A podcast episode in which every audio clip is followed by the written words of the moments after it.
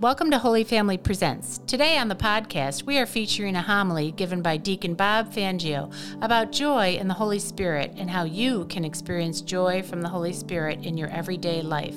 This homily was given back in October. We hope that it still encourages you today. Now, here's Deacon Bob. Alleluia, alleluia. My sheep hear my voice, says the Lord. I know them, and they follow me. Alleluia, alleluia. The Lord be with you. A reading from the Holy Gospel according to Luke. The Lord said, Woe to you, Pharisees! You pay tithes of mint and of rue and of every garden herb, but you pay no attention to judgment and to love for God. These you should have done without overlooking the others. Woe to you, Pharisees! You love the seat of honor in synagogues and greetings in marketplaces. Woe to you! You are like unseen graves over which people unknowingly walk.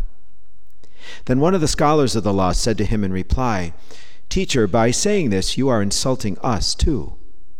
And he said, Woe also to you, scholars of the law! You impose on people burdens hard to carry, but you yourselves do not lift one finger to touch them.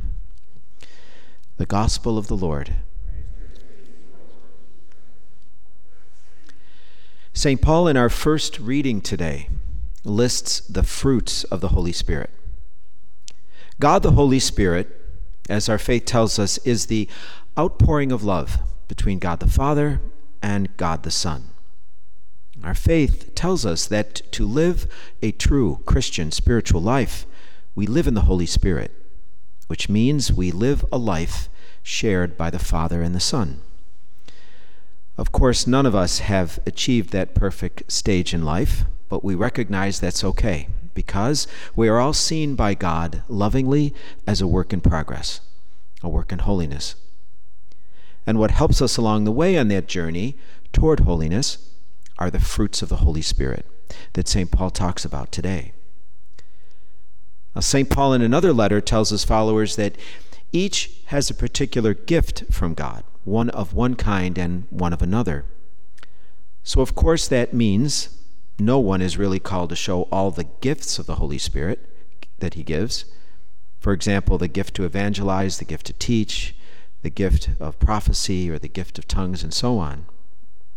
But what is most important for us to remember is that each and every one of us are called to show the fruits of the Holy Spirit and to show all of them.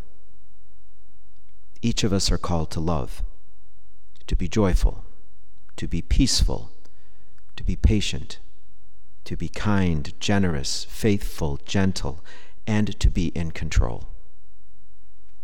Now, again, having all of them and in abundance in our lives is a work in progress. But the fruits of the Holy Spirit are signs that we are in God's life, striving to live the life of God and a life God wants for all of us. Bishop Robert Barron, one of our contemporary American theologians, recommends that these nine fruits of the Holy Spirit that St. Paul lists for us today should be memorized by us and displayed so that we are constantly reminded of them in such places as our computer home screen's page or even on a refrigerator door. Bishop Barron says two of the fruits, the fruits of joy and peace, can be of enormous help and importance to us in a special way. For example, all of us at some point in our lives ask those familiar questions What path does God want me to walk? What job does God want me to take? What decision is the right one to make, even when I'm faced with two good choices.